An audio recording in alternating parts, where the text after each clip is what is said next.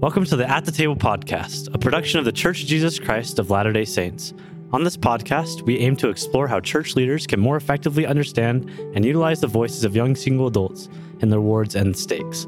You'll hear from experienced church leaders and young single adults about best practices, inspiring stories, and encouraging methods to help us all follow Jesus Christ together. I'm Jared Pearson, and I have the pleasure to be a, a co host on the At the Table podcast. I'm currently in Provo, Utah, but I was born and raised in Livermore, California, right outside San Francisco, California. I ended up serving my mission in New Hampshire, uh, the New Hampshire Manchester mission, and some of my favorite things are playing pickleball, tennis, or staying inside playing some board games or reading books as well. And I'm just really excited to be part of this. My name is Cami Castrillon. I'm originally from Colombia. I was born and raised there, and I moved to the United States when I was 16. I moved to the big city of New York, and that's where I joined the church. And then soon after, I served my mission in Riverside, California. Then, after my mission, I moved to Utah, and I've been here ever since. I love dancing, especially salsa, hiking, baking, and I am thrilled to be part of this amazing podcast at the table. I'm Cami Castrillon, and we're happy to be here at the Institute. And we're here with some phenomenal leaders, and we'll um, give you the time to introduce yourselves. All right, my name is uh, Bishop Wesel. I am the bishop of a geographic ward um, uh, north of here, and uh, been the bishop for about two and a half years. I'm President Bigelow. Uh, I'm the stake president of the Riverton YSA stake. And I'm uh, President Boha, the second counselor in the stake presidency of the Riverton Young Single Adult Stake.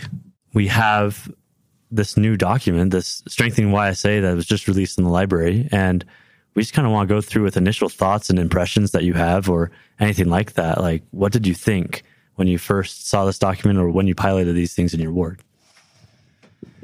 Yeah, I'll uh, jump in there. Um, just the idea that the church is thinking about young single adults and trying to come up with something to address uh, young single adult needs and their participation in the church, I thought was awesome, was amazing. Um, as I look at the church, I think it's really well organized for the youth and it's really well organized for uh, older people. Um, but maybe there's some opportunity there in the middle for young single adults for us as an organization uh, to um, meet the needs or interact with young single adults in a better way and invite them, invite you uh, to come in and, and, and participate uh, in this church that is ours together. And uh, so I was really excited to see that the church was doing something there. It just in when we were called to stake presidency, the General Authority 70 who came made a comment. He said to the the to our stake, he said, This is not he said, I want you to think about yourself as a YSA stake. You are a stake of Zion just like any other stake in the church. And and I, and I think this document really speaks to that idea of young single adults taking the leadership roles for their stake. But uh, there's a there's a wonderful balance that can come when you have some people who have had lots of years of experience together, yoked together equally with young single adults to create some pretty spe- spectacular things. And I think that's what I felt as I went through the document is that this is setting the stage for a great deal of growth for young single adults. You know, it just really just got broadcasted and, and, put on the the tools. For me, it started. My awareness kind of started when the uh, when him and his wife gave the fireside for young single adults. You know, at the moment I was teaching a class for uh, uh, single adults in my stake, and then they had the broadcast that came out in May where him and Sister Nelson talked. And in his beginning speech, he said uh, they've been waiting months for this. So it'd been something that he's been inspired uh, to to, to kind of head and to be able to address the young adults before anybody, you know, in the beginning of the year. And so he he also gave that charge for us to take uh, to take charge of our testimonies. He gave that to the young adults first, and then he mentioned it again during conference where he says, "Hey, I just want to remind you the charge I gave to the young adults." And this is something that I guess I boast of of the young adults is he kind of gave the young adults the charge first and he's kind of like giving the, the, the young adults the baton and saying, Hey, here you go. You run with this. You're the one that's going to do it. And so, uh, you know, that, and I don't know if in sequence that was, that was planned or not, but just his ability to, to say, young adults, I'm going to give you the charge to, to take charge of your testimonies. And then he gives a couple principles and, and teaches us about that. But just glad to be able to take this on and, and uh, apply it to, to our great members of the young adults. I mean, you've kind of got our responses as leaders. How do you young adults feel as you kind of see the initiative of the church com- coming out with, with special attention to your growth, especially in your leadership skills and your leadership abilities? I mean, how does that make you feel? You're the direct, uh, I guess, uh, the direct audience of this revelation and of this initiative. How does how does that make you feel? No, I love that question. Um, and I was, as you were speaking, I was trying to think of my experience in the YSA um, world, I guess, because I'm a convert to the church and I was baptized when I was 17. Um, and I remember when I turned 18, I was in New York and I didn't want to move to a YSA ward. I, I wanted to stay in my, my family ward. I was kind of scared. And I, I, I went and visited the YSA ward there and I just didn't feel like I belonged, you know? And then I went on my mission, moved to Utah, and um, I've been here for a few years. But um, it wasn't until recently that I that I felt like I belonged somewhere, that I had that my my voice counted, you know. And I've been able to see how other um, friends of mine and I, and I was in a in a Spanish YSA ward, um, and so it was great for me to see how our culture, our Hispanic culture, we're we're being given the opportunity to lead and to learn more about how um, everything works in the church, especially like me being a convert, I didn't really know how everything worked. And so when I was given the opportunity to lead, I was I was given a calling and that's how I started understanding, oh, this is how the work how the church works. This is how we do things and we um, often hear that we're going to be the future of the church. We we are right now leading the church and and I think that's that's great. So um, that's that's been my experience. Honestly, I think Cami hit it right on the head in terms of initial reaction. It kind of goes into what you said about increasing responsibility, increasing like a rise rise to the occasion type of situation. Because oftentimes it can feel like in the church, like maybe I'm being shoved under the rug a little bit. Maybe it's not. I just need to wait, I guess. And at first, uh, I'll be honest, I probably need to repent of this, of course, but it's I got into the YSA ward and it's like, man, I might be in the minor leagues of church or something like mm. that. Man, I, I, can't wait to go pro or something. I don't even know what's going on. but I was really excited to hear that the responsibilities are kind of being shifted in ter- terms of ownership. Because with the ownership, I feel like it's more like a, oh, let's go to ward council and actually do something that matters. And just talking about, hey, let's go out and take care of our ward. It's not just their ward. It's not just, hey, I'm attending, but it's instead something that I'm going and enjoying and participating in. It's kind of changed the the outlook of go to church rather than participate in church, lead in church, mm-hmm. um, become part of this gospel rather than just kind of being a participant. You know, that's so good. Um, I love to hear that. If I if I can add, uh, you mentioned being part of a, a, young single adult ward and stake, mm-hmm. and I think those are really good and important. Um, my ward is not a young single adult ward. But as I looked at my uh, uh, membership rolls, I've got 47 young single adults in my ward that don't go to a young single adult ward or stake.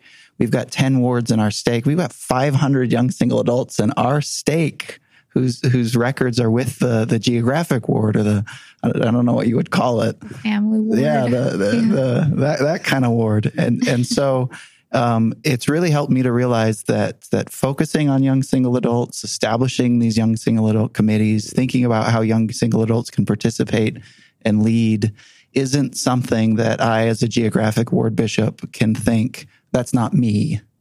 That's the YSA wards. That's the YSA stakes. Um, I have people on my role uh, that I'm I'm the shepherd of uh, in a local way um, that that uh, I need to uh, involve in, in the very ways that you described. It, it requires a, t- a team effort, right? For for a bishop of a geographic ward and then a bishop of a YSA ward to connect and say, how can we help each other? And, uh, we sat down as a presidency and looked at it, and to, to fully staff a YSA ward, you need between 90 and 120 callings filled depending on how they staff a ward. 90 to 120 callings there aren't that many callings to give in a in a geographic ward. So you might say, okay, wait a minute. I have some key positions that some of our young singles are serving in, but the others need callings, and we can call them to either a calling in your ward and they remain there and then they participate with activities during the week, or they come and move their records to a YSA unit and they then have a calling in a YSA unit. But we we we need to increase the collaboration, I believe, between YSA leadership Uh, in in a stake or a ward and then the residential or the geographic wards, right? In order to be able to find ways to have that happen. It's remarkable to see what happens when you sit in a ward council or a stake council and you say, it, I, I think really the, the key principle is you listen first there's in in the document strengthen young single adults it has a large section on the importance of listening and how to listen and, and then to respond to what you're hearing. To not be judgmental and to not come with a preconceived notion of what th- you think ought to happen. But when we listen to young single adults and we say okay well, what, do you, what do you want to do? It's your award. Let's let's plan this. What how, how should we approach the members of our ward? It's not it's not young men young women's 2.0 right? That's not what this is and, and I think in many cases, I can speak for myself, I need to make sure I never fall into the paradigm of thinking that I'm a young men's leader or a post mission leader, right? I mean, you, you see these young, young adults who are serving in, they're serving as branch presidents in the mission field and sister training leaders and, and zone leaders, and they come home and they're ready. I mean, they're, they're ready to be, or in our stake, we have eight members of our high council that are young single adults ordained to the office of high priest, called to serve on the stake on the in the high council. Our most all of the bishoprics have young single adults serving as counselors in the bishopric. It, they are succeeding any expectation that you would have for any other member of the church. And but it's this collaboration I think that that really has to be strengthened.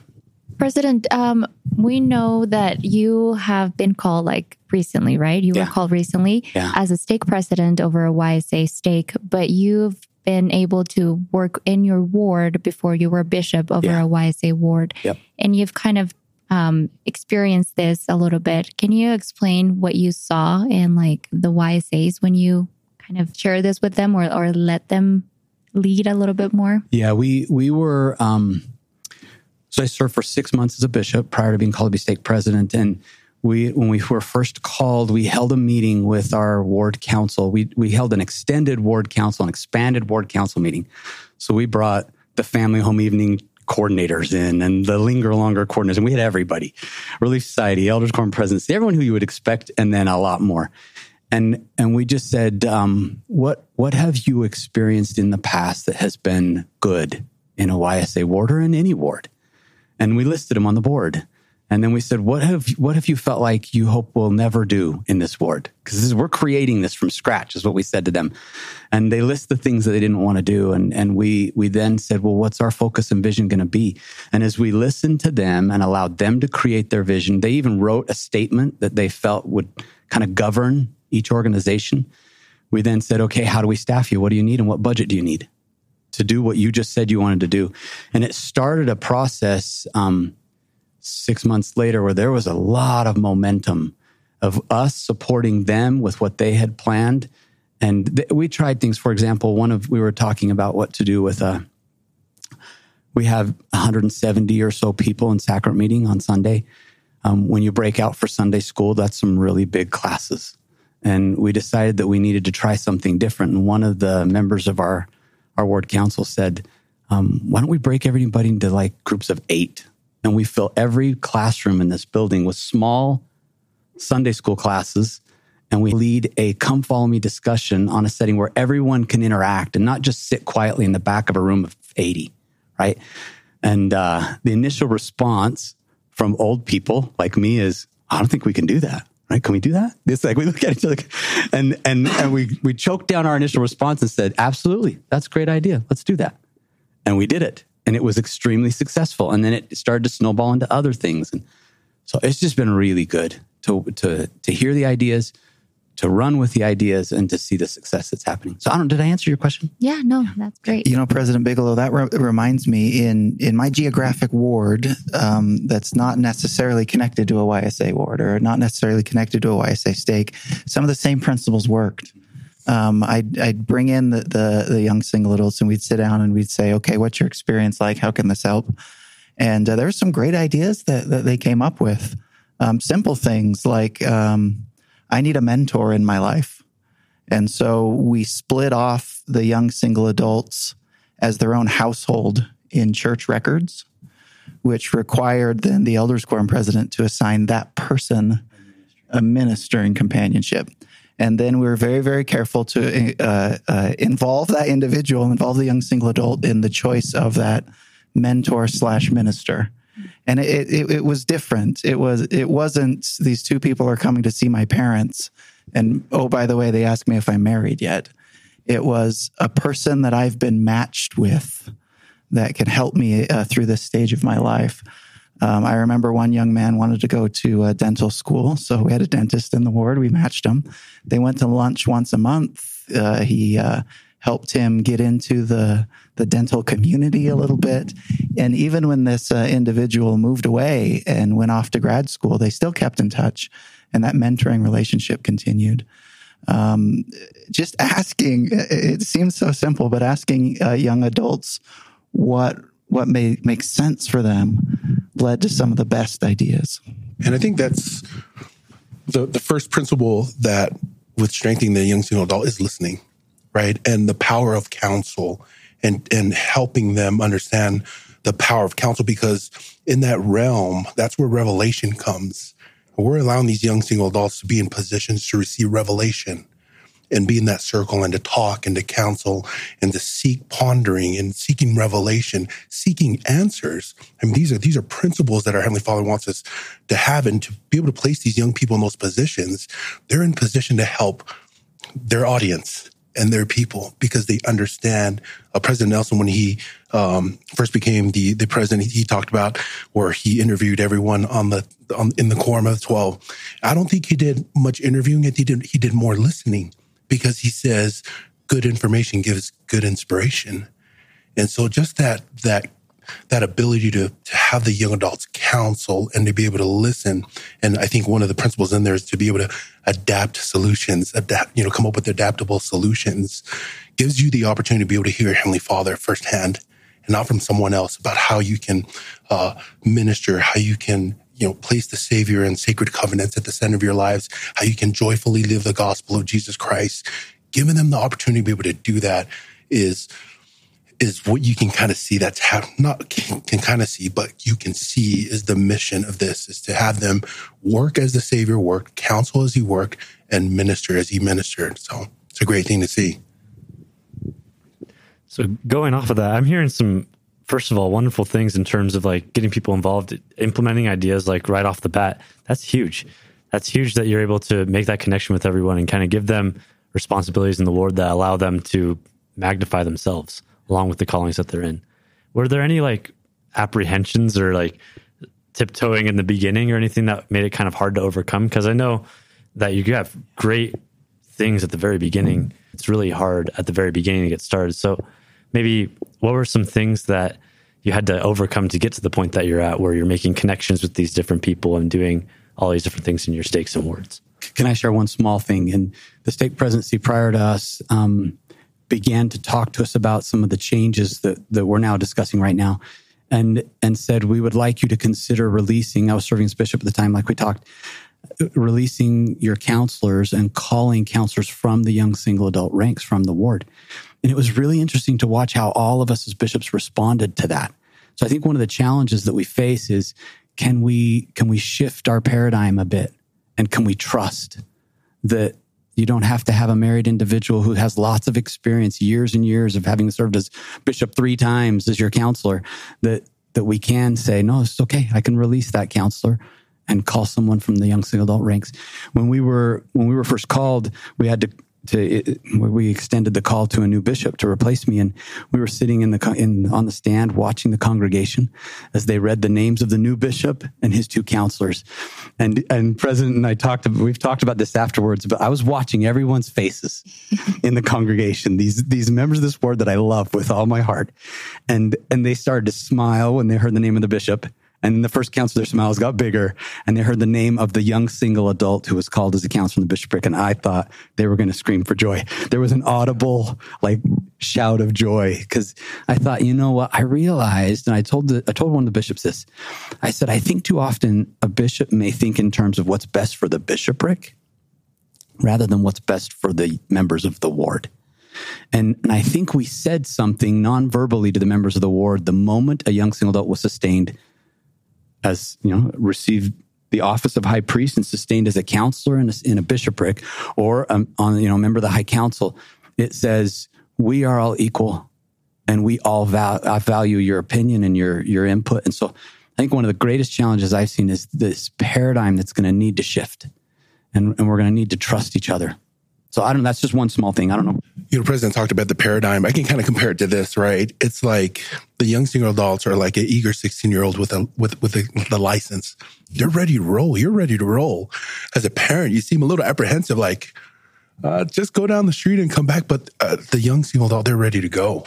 And you've been prepared for this. And I think the, the, the shift in the paradigm is us being a, a, good supportive, I guess us older uh, members, you know, uh, that that think we have all the wisdom, and we don't, but us having the ability to provide that support and platform for you, to be a bouncing board for you, to support you in your calling, just as you have supported us in our callings to do that, to do the same back. Our uh, concerns were a little different. Um, in the geographic ward, uh, I think we had to come to a realization that the people were actually there.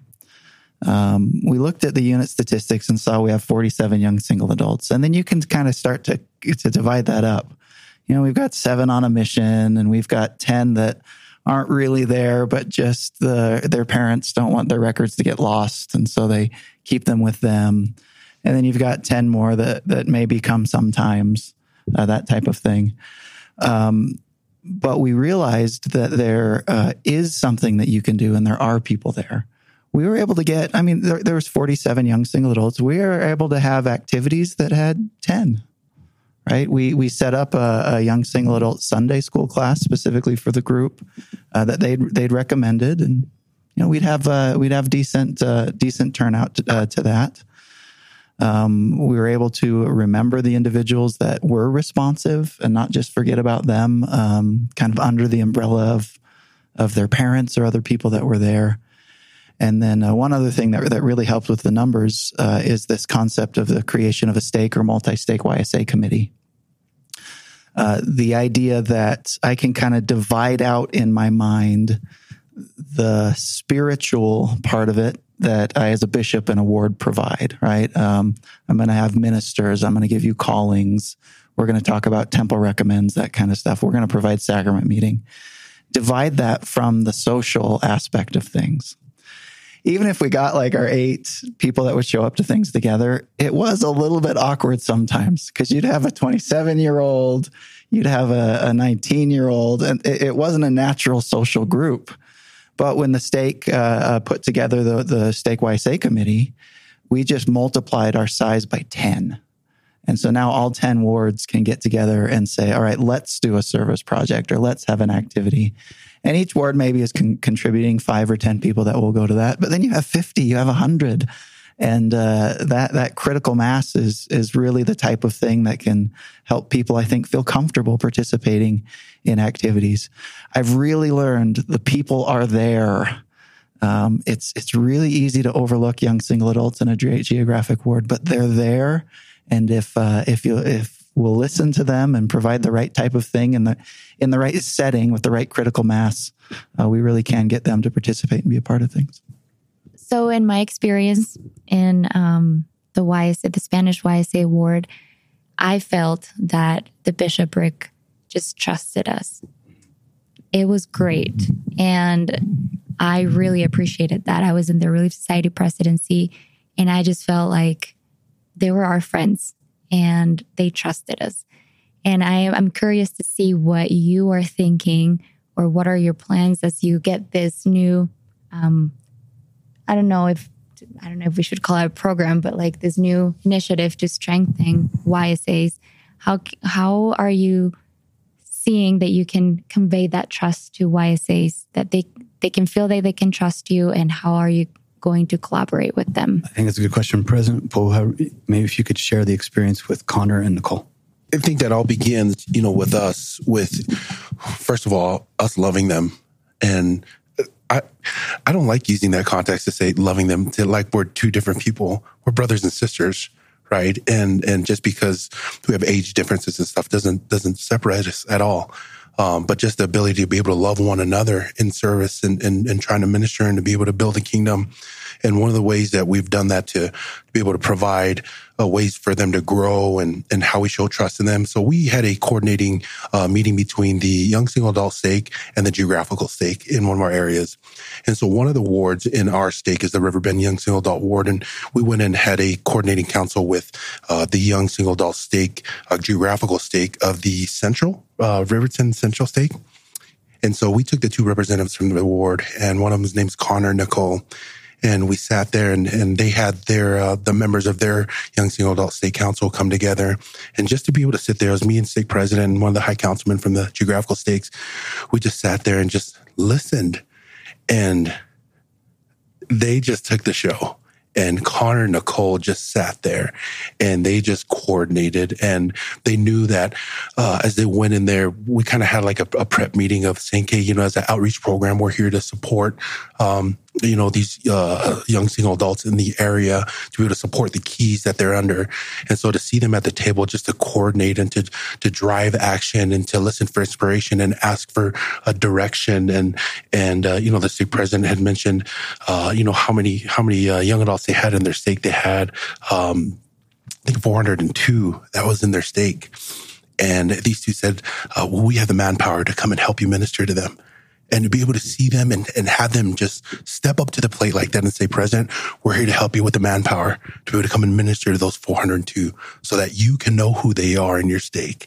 Uh, to be able to see them just rise up to the occasion, I think is a way for us to say, Hey, we know that you're more than capable to do it. And we're here to support you to do that. And I think the reason why this is a good example to answer your question, Cami, is that you have two members of stake presidencies, a geographic stake and then a, a YSA stake in this meeting with with four young single adults and the stake presidency members are sitting back in an advisor role and it's the young single adults that are connecting and planning and, and i think that's why it's a good example to answer your question that the, the way that we empower and build capability in young single adults is to take a step back and to allow them to run. And it's miraculous just to watch what Connor and Nicole have done and, and what others in the stake are doing in, in similar positions where they're saying, no, we can connect, we can help, we can, we can run. And we just step back and support them, right? I can add to that also. In a lot of ways, they can support uh, like like like you said, it's not they and us, right? It's yeah. it's, it's all of us. We can support each other, even in a geographic ward. I can call a young single adult as a counselor in, in my bishopric.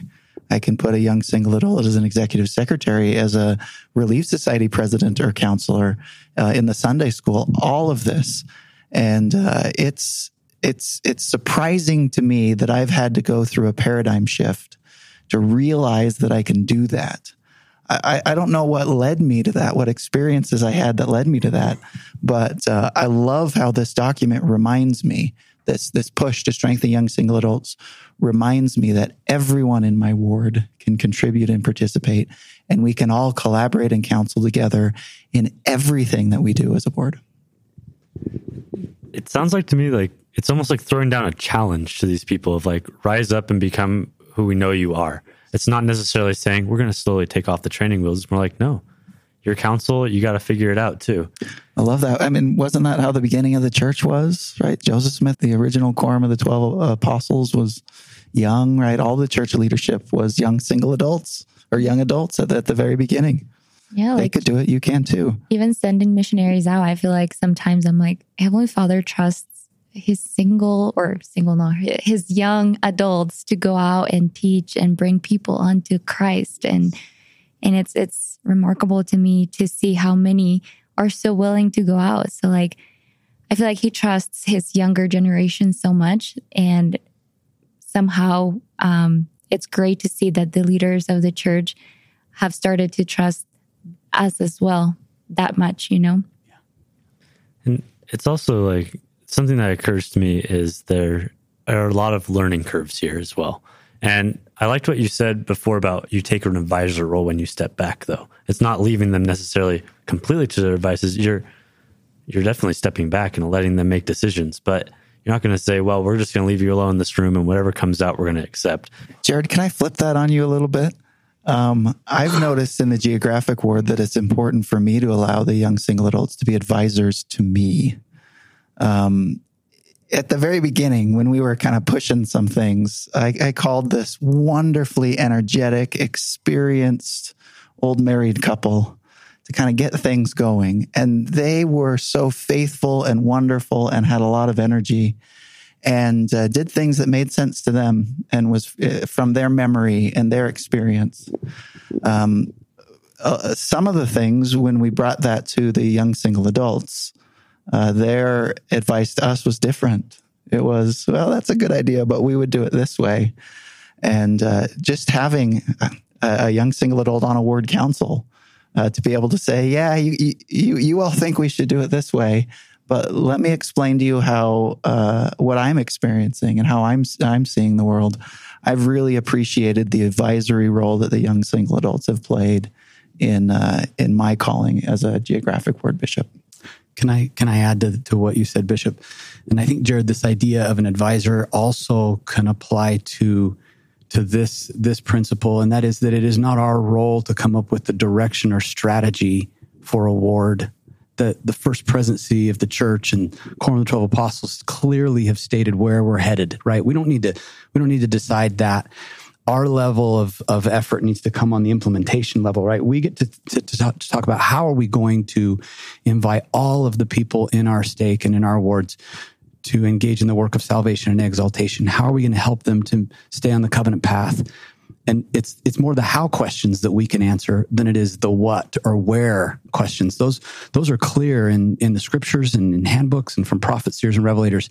So if we can advise to the extent that we can say yeah that's very much in line with where the first presidency would have us go I, I think we have to be careful that we don't say that what we're trying to do is just turn the reins over and there are no rules anymore and can, anything goes. We still we still have clear direction from those who lead us.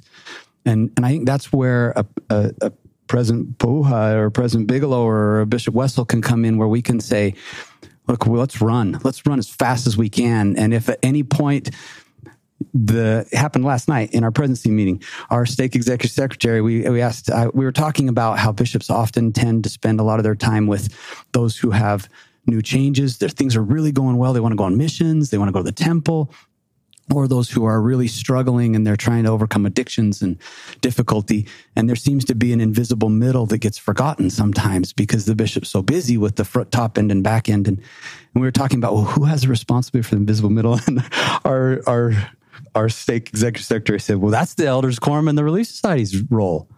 And he just chimed in, and I thought that's exactly correct. There are times when a young single adult's to say, Hey, let's stay in the ba- stay in the lines. Like here, the, the church has given us some guidelines. Let's stay in this so we don't get outside of it.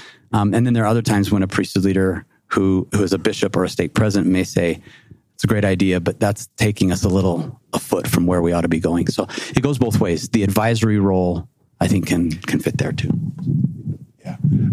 You know, just to add on to that, Jared, I think this initiative is not new. If you look at the Lord's pattern from the very beginning, it's always been his pattern to be able to use whoever's ready. It doesn't really matter what age they are, just as long as they're ready and they're prepared to receive his instructions from earlier prophets, as we learned in the in the Come Follow Me. So it's always his pattern. So I, I guess what I'm saying is like this is not something that's you know trying to re, like to to innovate or, or bring up. It's a pattern of the Lord that we're just trying to align a little bit more with what his patterns have been.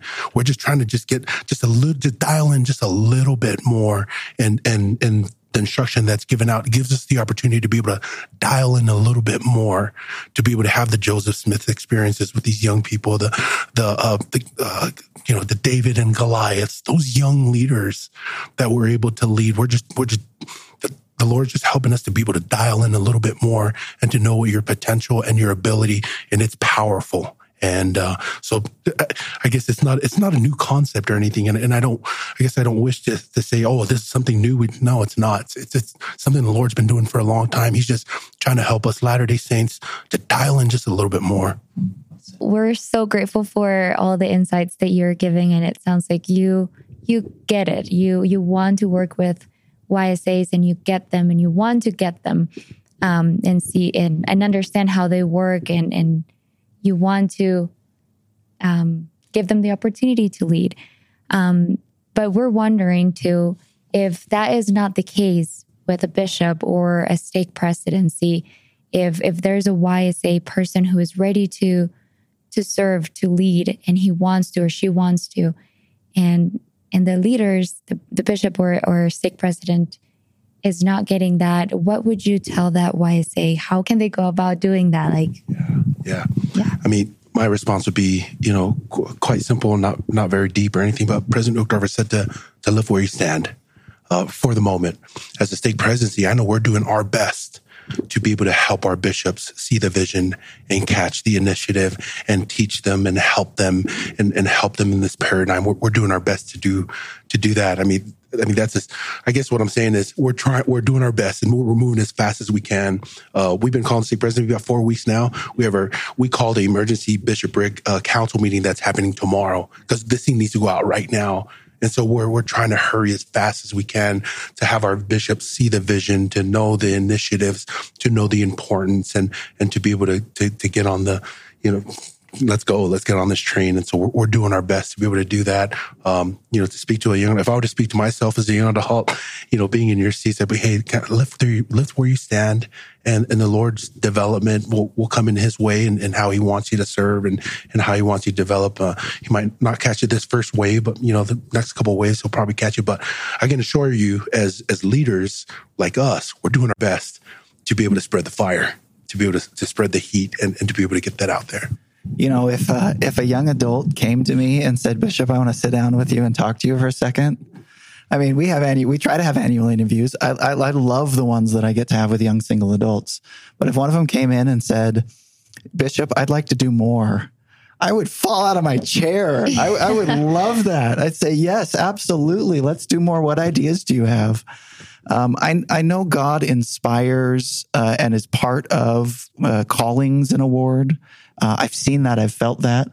Um, uh, honestly, Im- information and having other people available to uh, uh, volunteer for things and feel like they want to do things uh, that really helps too. Some sometimes we need to get a job done and we need to get a position fi- filled, and uh, the inspiration is more like background radiation than uh, a, a, a, direct a directive to go a certain direction. So, I'd, I'd say to that that young adult, make an appointment with your bishop, sit down and just talk and I am certain uh, that you'll be able to come up with a direction, something uh, that, that you can do that will help you feel more uh, participatory and, and needed in the Word. Cami, can I offer something too? I feel bad because here we're talking about how we should listen to young single adults and we're doing all the talking, all these no. old people, right? We need to be asking you questions and listening. But um, a scripture came to mind um, in Mosiah 22 it, this is the part of the Book of Mormon where King Limhi's people are in bondage, and he and Ammon are counseling with the people on how to how to get out of. In fact, it says they are counseling on how they should deliver themselves out of bondage. That's verse one, right? And and they talk about it, and they don't come up with any ideas. And then Gideon comes up, and I would compare Gideon to a young single adult that's maybe in this situation, right? I don't know what to do. Should I say something? Should I not say something? And I think this is an important principle here in verse 3 in chapter 22 of Mosiah. Gideon says this Now, O king, thou hast hitherto hearkened unto my words many times, right? We have a relationship. Like, eh, Bishop, if someone came to you knew and he said, Bishop, you know, you know me. I, I was a young man for many years in this ward. There's a relationship there. And then he says this in verse four. And now, O king, if thou hast not found me to be an unprofitable servant, right? Like I'm not completely clueless. Um, or if thou hast hitherto listened to my words to any degree, and they have been of service unto thee, even so I desire that thou wouldst listen to my words at this time. And that's what you're talking about, right? To be able to come in and say, uh, can I share some thoughts? If that priesthood leader, bishop or stake president is resistant and not as open as you are, I think the answer is found in this verse. you need to have shown that you are a profitable servant. And so that's where I think what you're saying comes into play, President, where you lift where you stand. That the more you faithfully do what you've been asked to do and you serve, go serve in the temple or, or serve in the calling that you've been given, make sure you do your ministering and show up in meetings and serve the Lord, um, it will work out. And, and that experience of having shown that Gideon was a profitable servant allowed him to then say, you know, behold the back pass through the back wall on the back side of the city and and he came up with a plan. And, and I don't know that Gideon was a young adult, but I think the principle holds true here that you can go and talk and share your ideas. And, and if someone's resistant, it's okay. In time, we have to trust the Lord's timing, right?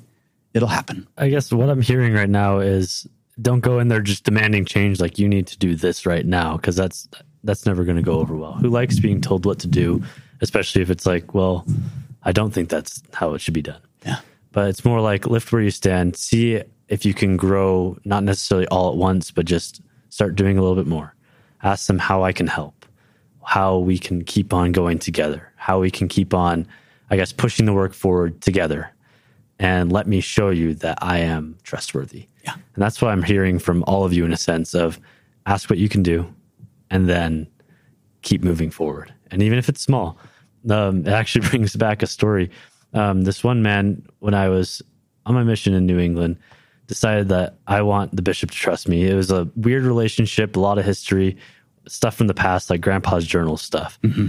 And he's like, "How can I like have you trust me, bishop?" And he's like, "Well, this building needs to be cleaned." He came in every Monday night and would mop the floor of the gym and vacuum all the pews, and he did that for years. And the bishop eventually he just told him like, "I can't believe you actually did this." I thought it was like some other family that was vacuuming, but he learned it was him and everything just changed. And I'm hearing the same kind of principle of let it be something that you do small things and let them trust you and giving them a reason to trust you and then move forward from there. Uh, did I misinterpret anything? That's, that's well said, Jared. Well said. And what you're saying, I think it's really profound what you just shared because that applies that applies to us in our role as we interact with stake presidents of geographic stakes. And as, as they then and, and we interact with bishops of geographic wards, we want to have a trusting relationship, just like you described, between a, an individual and their bishop.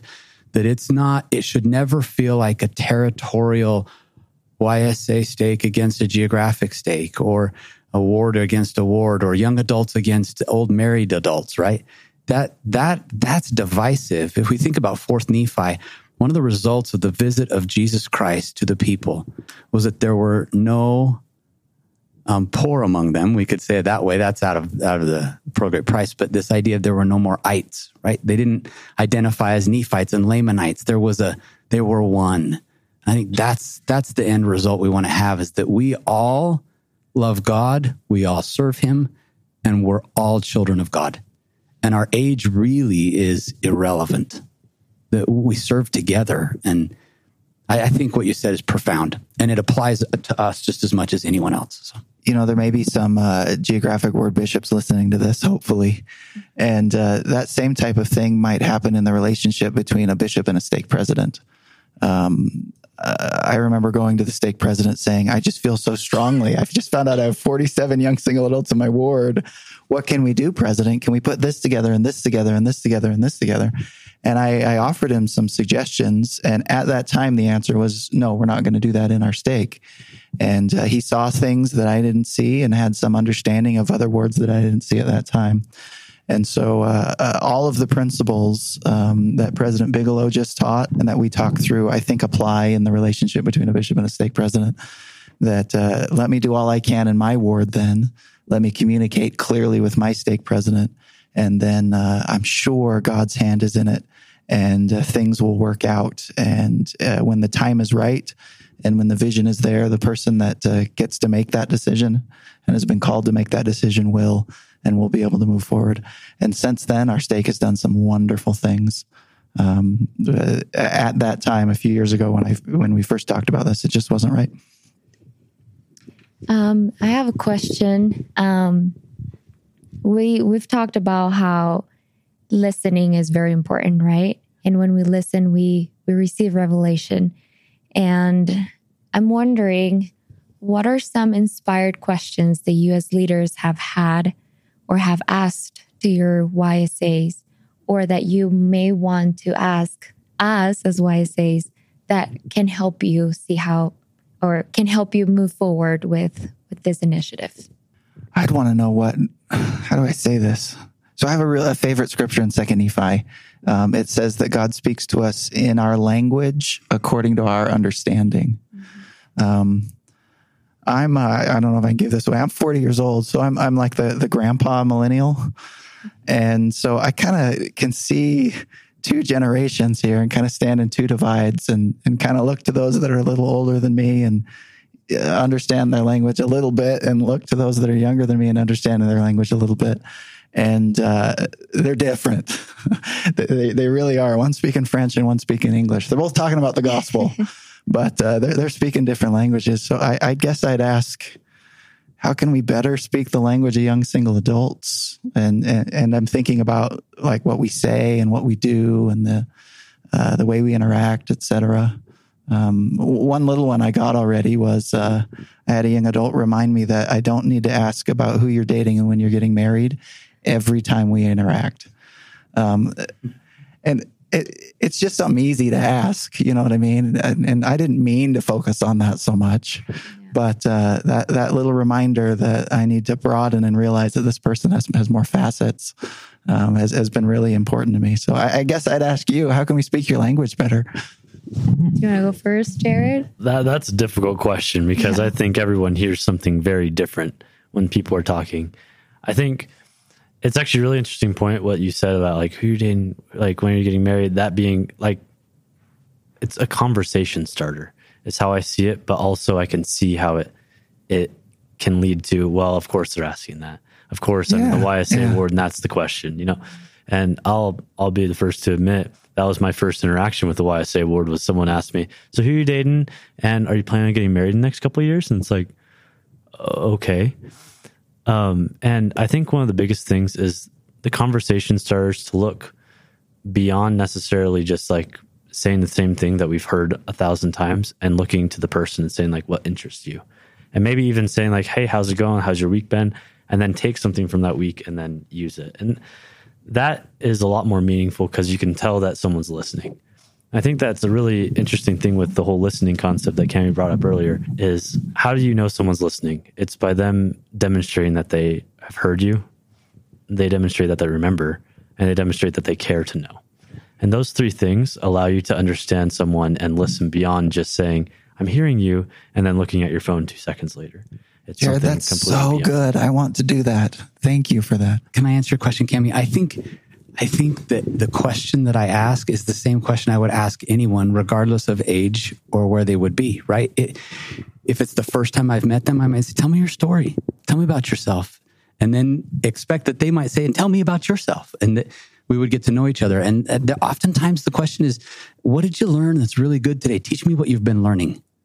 Because I want to learn from everyone that I meet, right? It's, I don't think we need to treat people different. And I think that by, by treating them different, we create separations.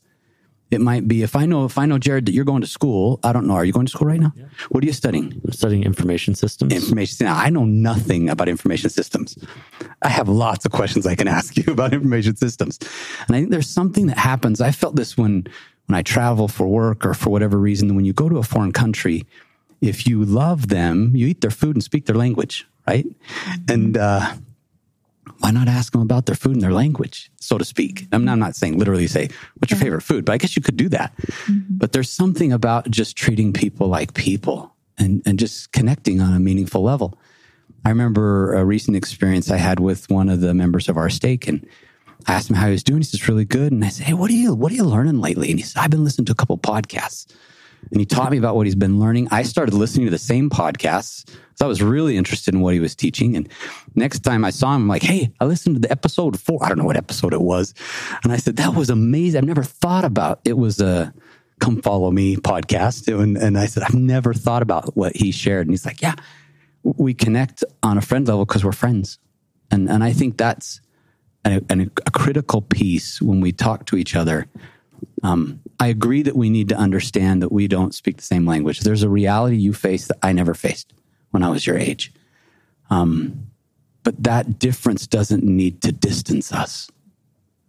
I, I think that the more we see that we share more than we have, if we have more in common than we have separating us, then it creates a, a real unity and a power. President Nelson made a statement in in general conference in, in this last general conference where he talked about in the coming days we would see some of God's greatest manifestations. And uh, I think that's, that's what he did. He say it exactly like that. I had to read it. I apologize. I don't have it memorized yet. I had to memorize it, but I think these miraculous manifestations, part of them are because of this paradigm shift with young single adults. We feel like that we're going to see some miraculous things happen in our stake. Why? Because we talk to the young adults of our stake and we see how excited they are to make things happen. We're, we're going to see miracles. We know we are. And uh, that comes from united efforts and just trusting people. So I think the question you ask is, how was your day? And what are you learning? And we've this this whole idea about dating, and I I, I think that divides people and it, it points out the difference that they're not married and the person asking the question is. We should avoid questions that focus on differences and and focus on questions that that maybe identify similarities. And it creates greater unity when we do that. So it's something we've tried to do in our stake. So. Bishop asked the question of like, how do we speak your language?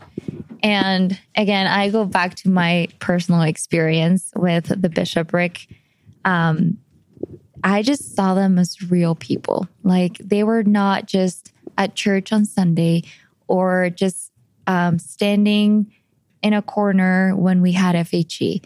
They were right there with us, dancing, cooking, playing games. They were our friends and they were trying, like it was genuine. You could see that they wanted to get to know us, not just by asking questions, but just interacting with us dancing the music that we dance to or playing the games that we play or just like really trying not to become YSAs or anything, but they really wanted to understand where we're coming from and the the world that we live in or the things that we're experiencing out there, the the struggles that that are real, um, that YSAs are struggling with. Um, and so I would just say maybe sometimes just just be there, you know, interact with them. You don't really need to ask questions. Sometimes if we see you like that, we're like, I feel comfortable asking him about his experience or uh, for advice because I am seeing you as a real person that really cares for us. So, how have you seen kind of them shift as well? Not just you as leaders, but them shift. And what are the things that have allowed them to shift? in your awards and stakes? I, I just try to think about what what for me personally builds trust. Like when I trust someone, what is it that they've done that allows me to trust them? And and for me, it's been a couple of things. One is that I know they really do care about me, that they genuinely do care about me, and that I see it in the way they look at me. I mean, right now, Jared, you're you're not distracted, right? You're there's something about the way you're even sitting that tells me that you're listening. And those things matter when we when we look when you are the most important person on the earth right now nothing's going to distract me. That builds trust in in in a relationship. And so my feeling is that if that's what does it for me i would imagine it does it for you. And so i just need to be present. When when a young adult texts me says president i've got a question. I text back right away. Um, sometimes i'm in a meeting and i don't so as soon as i get out of the meeting I've I felt like that if I can respond immediately, that communicates that I care. And so that's maybe one small aspect of, of what I think may build trust. It does it for me. So um, I think, you know, for me, uh, tr- trust is kind of a segment of, of having an influence on someone, right? Someone has a high trust factor and you, you have a really good influence on someone. So when I think about having that trust, there's a few things for me that kind of contribute to building that trust. Number one is having a connection with that person, being able to listen to them, be, being able to be empathetic with them, uh, being able to just to, also check yourself to come from a place of love, care, and, and concern. And when you can build that connection, that's one segment of it. I think another part of building trust is having character. Knowing that the principles of the gospel guide your life and is the center of your life, they can look at you and say, yeah, that's someone I can trust. And then being competent, being saying, hey, I can go to Bishop with a question because I know he's, he's, he, he's sound and he because he's competent he's, he's able to give me counsel. So having those three segments can help build uh, you know build trust in terms of the relationship. One of the most important things is also that we instill confidence in the young single adults as they take on these roles of leadership and continue to develop and evolve. And, and ways that we can do that as leaders is one to to provide clarity to, to be really clear about hey this is this is the vision and this is what the lord wants and, and this is the mission and, and this is how we implement it and also to once we give clarity is to be able to provide the support right? Being there with you, right beside you. What do you need? How do you need it? When do you need it? Do you need me to grab the broom? Whatever. Provide the support that that our young single adults can will, will succeed and can't lose, and then following the necessary feedback that's needed to continue to get better and grow. And so uh, I think it's kind of two two way for me to be able to establish trust and also give confidence by being that support system for them. President Pauha, I love that. That uh, uh, we're there. Um, we we give them the support they need, the help they need, need the two way trust. I, I, I can't help but thinking in a in a geographic ward, if I'm going to trust a young single adult as the Relief Society president, right? If I, if I'm going to do that, um, it goes back to something President Bigelow said just a little bit ago that it's the same if it's a young single adult or if it's Sister Smith down the street that's been in the ward for 40 years am I um, clearly communicating what the calling is? Am I providing support to uh, uh, fulfill that calling? Um, do they have the uh, the resources and all the things that they need? And am I there to help? Am I following up? Um, it really isn't any different with with a young single adult than it is with anyone. Um, it kind of goes back to to really what I see as is one of the main principles of our conversation today is if you're married or not, if you're old or young, it doesn't matter. We're all part of the ward. We're all part of the, the body of Christ, as Paul uh, talks about it. We all have different uh, talents that, that we can use and, and work together. And uh, it's, it's in a lot of ways, I, f- I feel it on me as a bishop uh, to remember that, that that segment of the ward, the young single adults, is as much a member of the ward as uh, everyone else is. I think as, as I act that way, um, hopefully the, the trust will grow with the, the young single adults and really anyone in the ward. Well, thank you so much for all of your insights. Um, I know that I've learned a lot from you because I am a YSA that looks up to her leaders, and I'm grateful to see that you are also very excited to work with us and to let us lead and to just be a part of of who we are and just listen to us.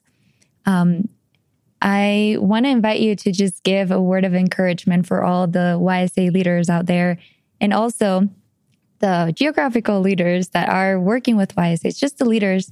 What would you tell them to encourage them as we go through this new initiative or this initiative? I'd probably say start in your uh, unit statistics um, in in the app if you have that, and get your list of all young single adults. Let it sink in how many of them are on your your church records, right? Th- those are people that you have ecclesiastical responsibility for, and then call or visit every single one of them. Um, it, it, might seem like a difficult, daunting task. It might seem like searching for a diamond uh, uh, in a in a, a, a, large mine or something like that. But you'll find it. Uh, you really will find two, three, four, five, ten uh, young adults that have been overlooked in some way, and go talk to them right? That that that conversation, that initial step, I think goes a really long way. Um, I guess the encouragement that I could give is, you know, to be excited, right? And uh, I and to kind of catch the vision of what President Nelson and and the revelations that the brethren have given us, and to be able to catch that fire. I refer back to Nephi's experience, and the reason why he was driven was because he sought the Lord to understand what his dad was saying you know, his brothers came to him on one occurrence and says, Hey, what is dad talking about? I'm paraphrasing. You know, hey, what is dad talking about? And he's like, Have you inquired of the Lord? Right. And they're probably thinking, they're like, why is this guy so excited? And it's because he did inquire of the Lord and say, Lord, help me to see what my dad's seeing. Help me to feel that. and the Lord will, will, will give you the encouragement and the excitement and the revelation to the keys that are needed to be able to move the right direction at the right uh, pace to call the right people. So, uh, you know, for, uh, for me, just be encouraged to be able to catch the vision and, and just like uh, Nephi, inquire of the Lord to see what, what the prophet is saying, what, what he sees. And that's why he was able to do what he was able to do. He was able to go three times to find the plates. He was able to go to the wilderness twice, go back. He was able to, uh, to withstand the things on the boat is because he had that understanding. Because we are going to feel those waves of resistance and, uh, acclamation and those growing pains, I guess you could say. But just like Nephi, what preserved him was he was able to see what the prophet was able to see. So let's catch the vision. I think I think often in life I felt like the little lad with five loaves and two fish, right? Like not enough to feed the whole congregation that's there. But God can do something with those five loaves and two fish. Miraculous things. And I think it's it's important for us to to remember that this is not our work. It's it's his it's our Father in Heaven's work, and and uh, we do it as we focus on Jesus Christ and His example for us. And in Doctrine and Covenants, section 123, we read this, and it is also an imperative duty that we owe to all the rising generation and to all the pure in heart. Um, you know, brethren, that a very large ship is benefited very much by a very small helm. You know, five loaves and two fish. And then this last verse. Therefore, dearly beloved brethren and sisters, I would add, right? Um, let us cheerily do all things that lie in our power, and then may we stand still with the utmost assurance to see the salvation of God and for his arm to be revealed. And that's what will happen. If we'll just give our five loaves and two fish, um, miraculous things will happen. Our, our, our minuscule offering, our little mite, uh, that we put in, whatever it is that, that we have, will be magnified and, and God will do miraculous things. So I would just say, do all you can and, and stand still and see the salvation of God.